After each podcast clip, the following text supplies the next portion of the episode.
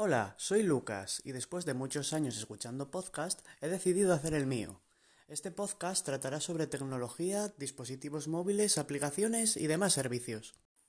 Buenas, en este capítulo vamos a hacer una cosa un poco diferente y es que no voy a comentar noticias de la actualidad tecnológica, sino que voy a proceder a tratar eh, diferentes temas del sistema operativo Linux.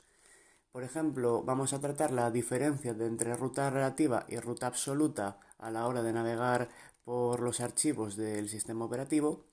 Hablaré también del árbol de directorios, eh, archivos, directorios y qué son, y los permisos. Primero, comenzaré definiendo lo que es un archivo. Bueno, toda la información, ya sean textos, imágenes o información para la configuración del sistema, se almacenan en ficheros que a su vez se guardan en directorios. Los ficheros son la estructura empleada por el sistema operativo para almacenar información en un dispositivo físico como un disco duro, un disquete o un CD-ROM. Como todas las herramientas y programas existen, existentes, se puede acceder a estos ficheros para ver su contenido o modificarlo. Todos los archivos de Linux tienen un nombre y deben de cumplir con las siguientes reglas. El archivo puede tener entre 1 y 255 caracteres.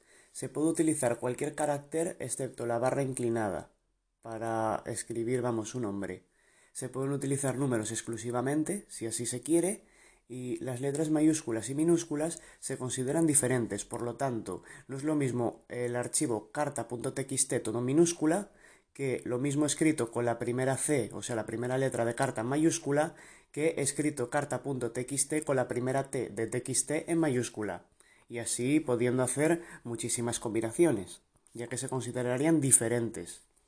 Linux distingue tres tipos de archivos, archivos o ficheros ordinarios, que son los que acabo de comentar, directorios o carpetas, que es un archivo especial que agrupa a otros ficheros de una forma estructurada, el cual pasaré a hablar más concisamente ahora, y archivos especiales, que son la base sobre la que se asienta Linux, puesto que se representan los dispositivos conectados a un ordenador como puede ser una impresora. De estos hoy no voy a tocar más de ellos. Pero bueno, vamos a lo que nos interesa, un directorio. Un directorio es un conjunto de archivos, que a su vez pueden contener otros directorios. Los directorios también poseen permisos, y eso es muy importante para evitar que los usuarios sin experiencia borren o modifiquen algo que no deba. El árbol de directorios nos ayudará a saber dónde se encuentra un archivo. A diferencia de los archivos MS2, como es Windows, en los sistemas Unix no se dividen los directorios en las distintas unidades físicas, como ya se sabe disco C y dos puntos D y dos puntos típico, vaya, de Windows.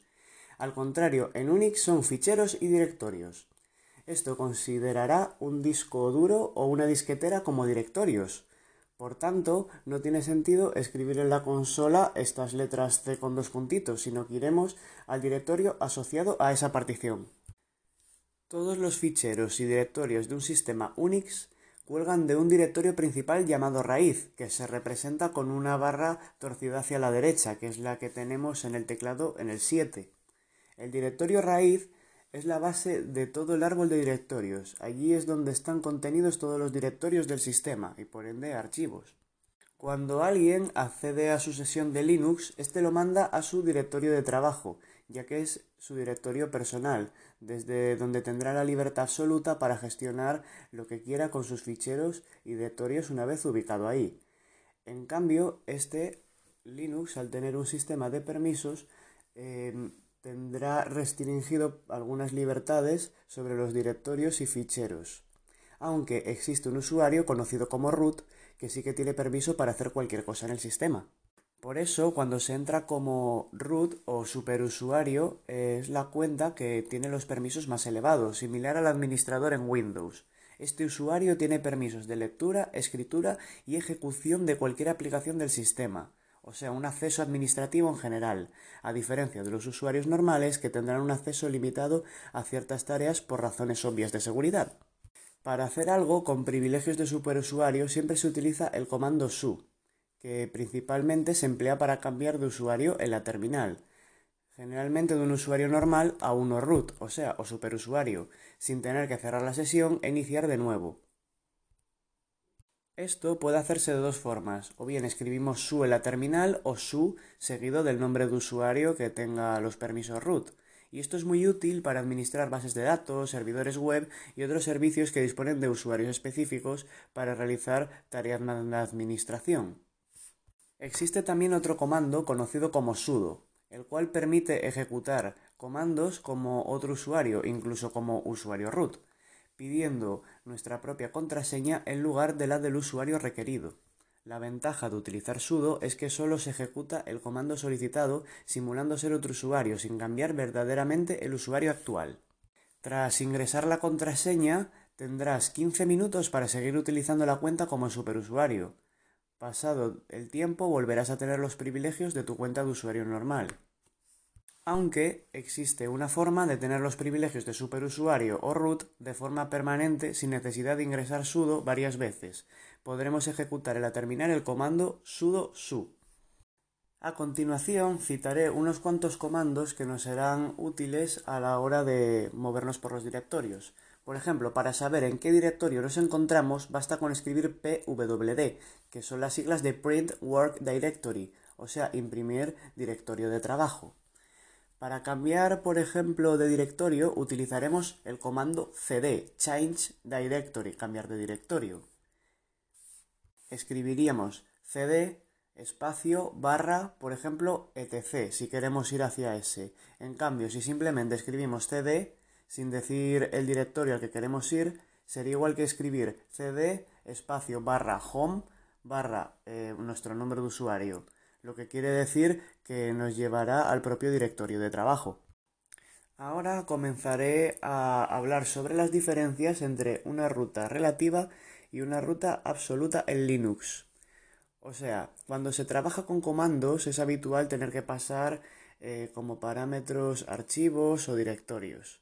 Para indicar un archivo o directorio se utiliza una ruta, que puede ser, como ya he dicho antes, absoluta relativa, es importante tener la diferencia entre estas dos. Comencemos. Rutas relativas. Las rutas relativas indican el cambio para encontrar un elemento, pero basándonos en el directorio desde el que se ejecuta la orden, lo que quiere decir desde el directorio en donde nos encontramos posicionados. Para saber si son correctas o no, tenemos que saber siempre desde dónde se han utilizado. Por ejemplo, si me encuentro en el directorio barra home, o sea, en casa, y quisiera moverme al directorio barra home barra usuario barra carpeta 1, debería indicar el camino hasta donde quiero ir desde el momento en que me encuentro. En la práctica, por ejemplo, sería que utilizaríamos el comando pwd, como dije antes, print working directory, imprimir el directorio de trabajo, para ver el directorio en el que nos encontramos e ingresamos la ruta relativa hacia donde queremos ir. Por ejemplo, barra home barra Juan barra carpeta 1. Nosotros en la terminal escribiremos cd Juan barra carpeta 1.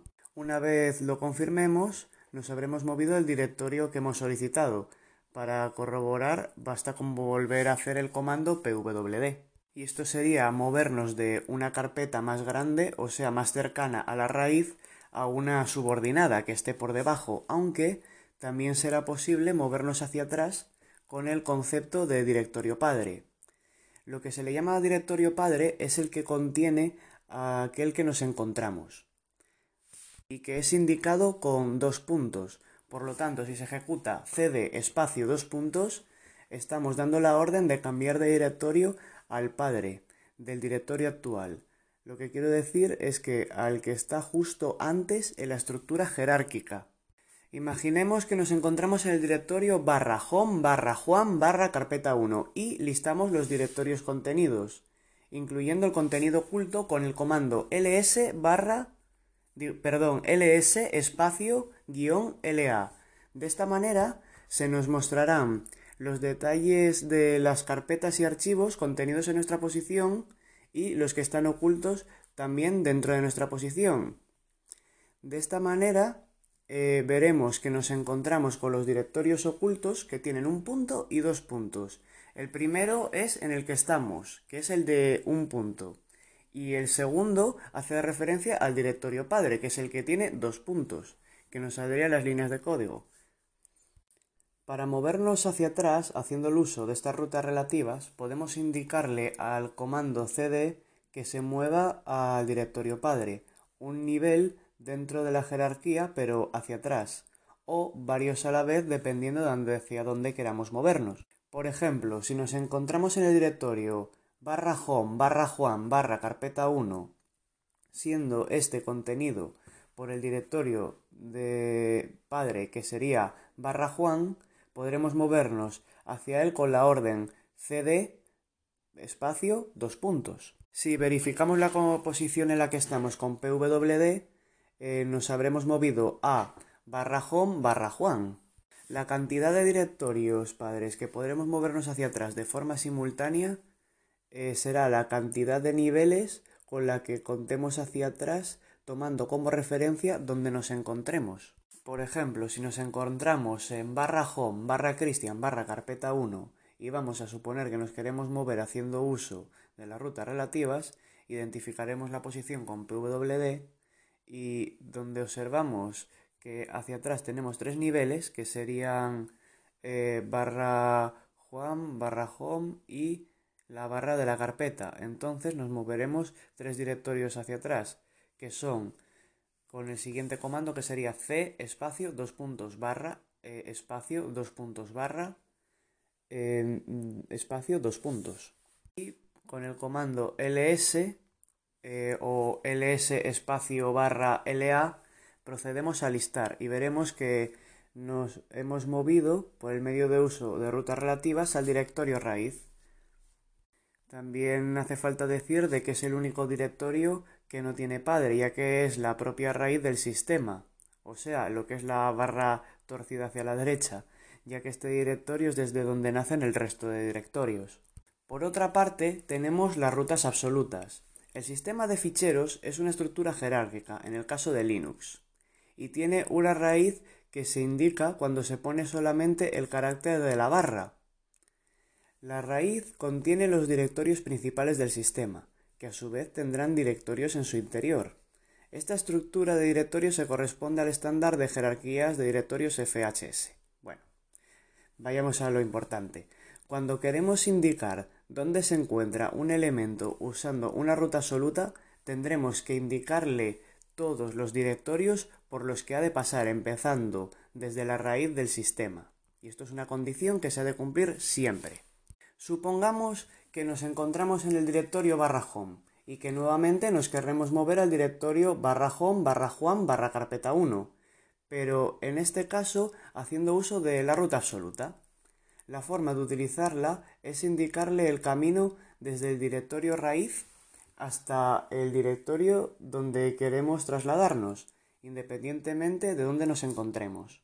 Prácticamente haríamos uso del comando pwd para ver el directorio en el que nos encontramos. Si ingresamos la ruta absoluta hacia el directorio, por ejemplo, queremos ir al barra carpeta 1, pues pondríamos cd espacio barra home barra juan barra carpeta 1.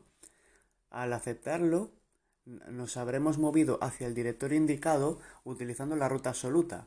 Para corroborar la posición basta con volver a ejecutar el comando pwd. Estas rutas suelen ser bastante largas, pero tienen la ventaja de que funcionan siempre.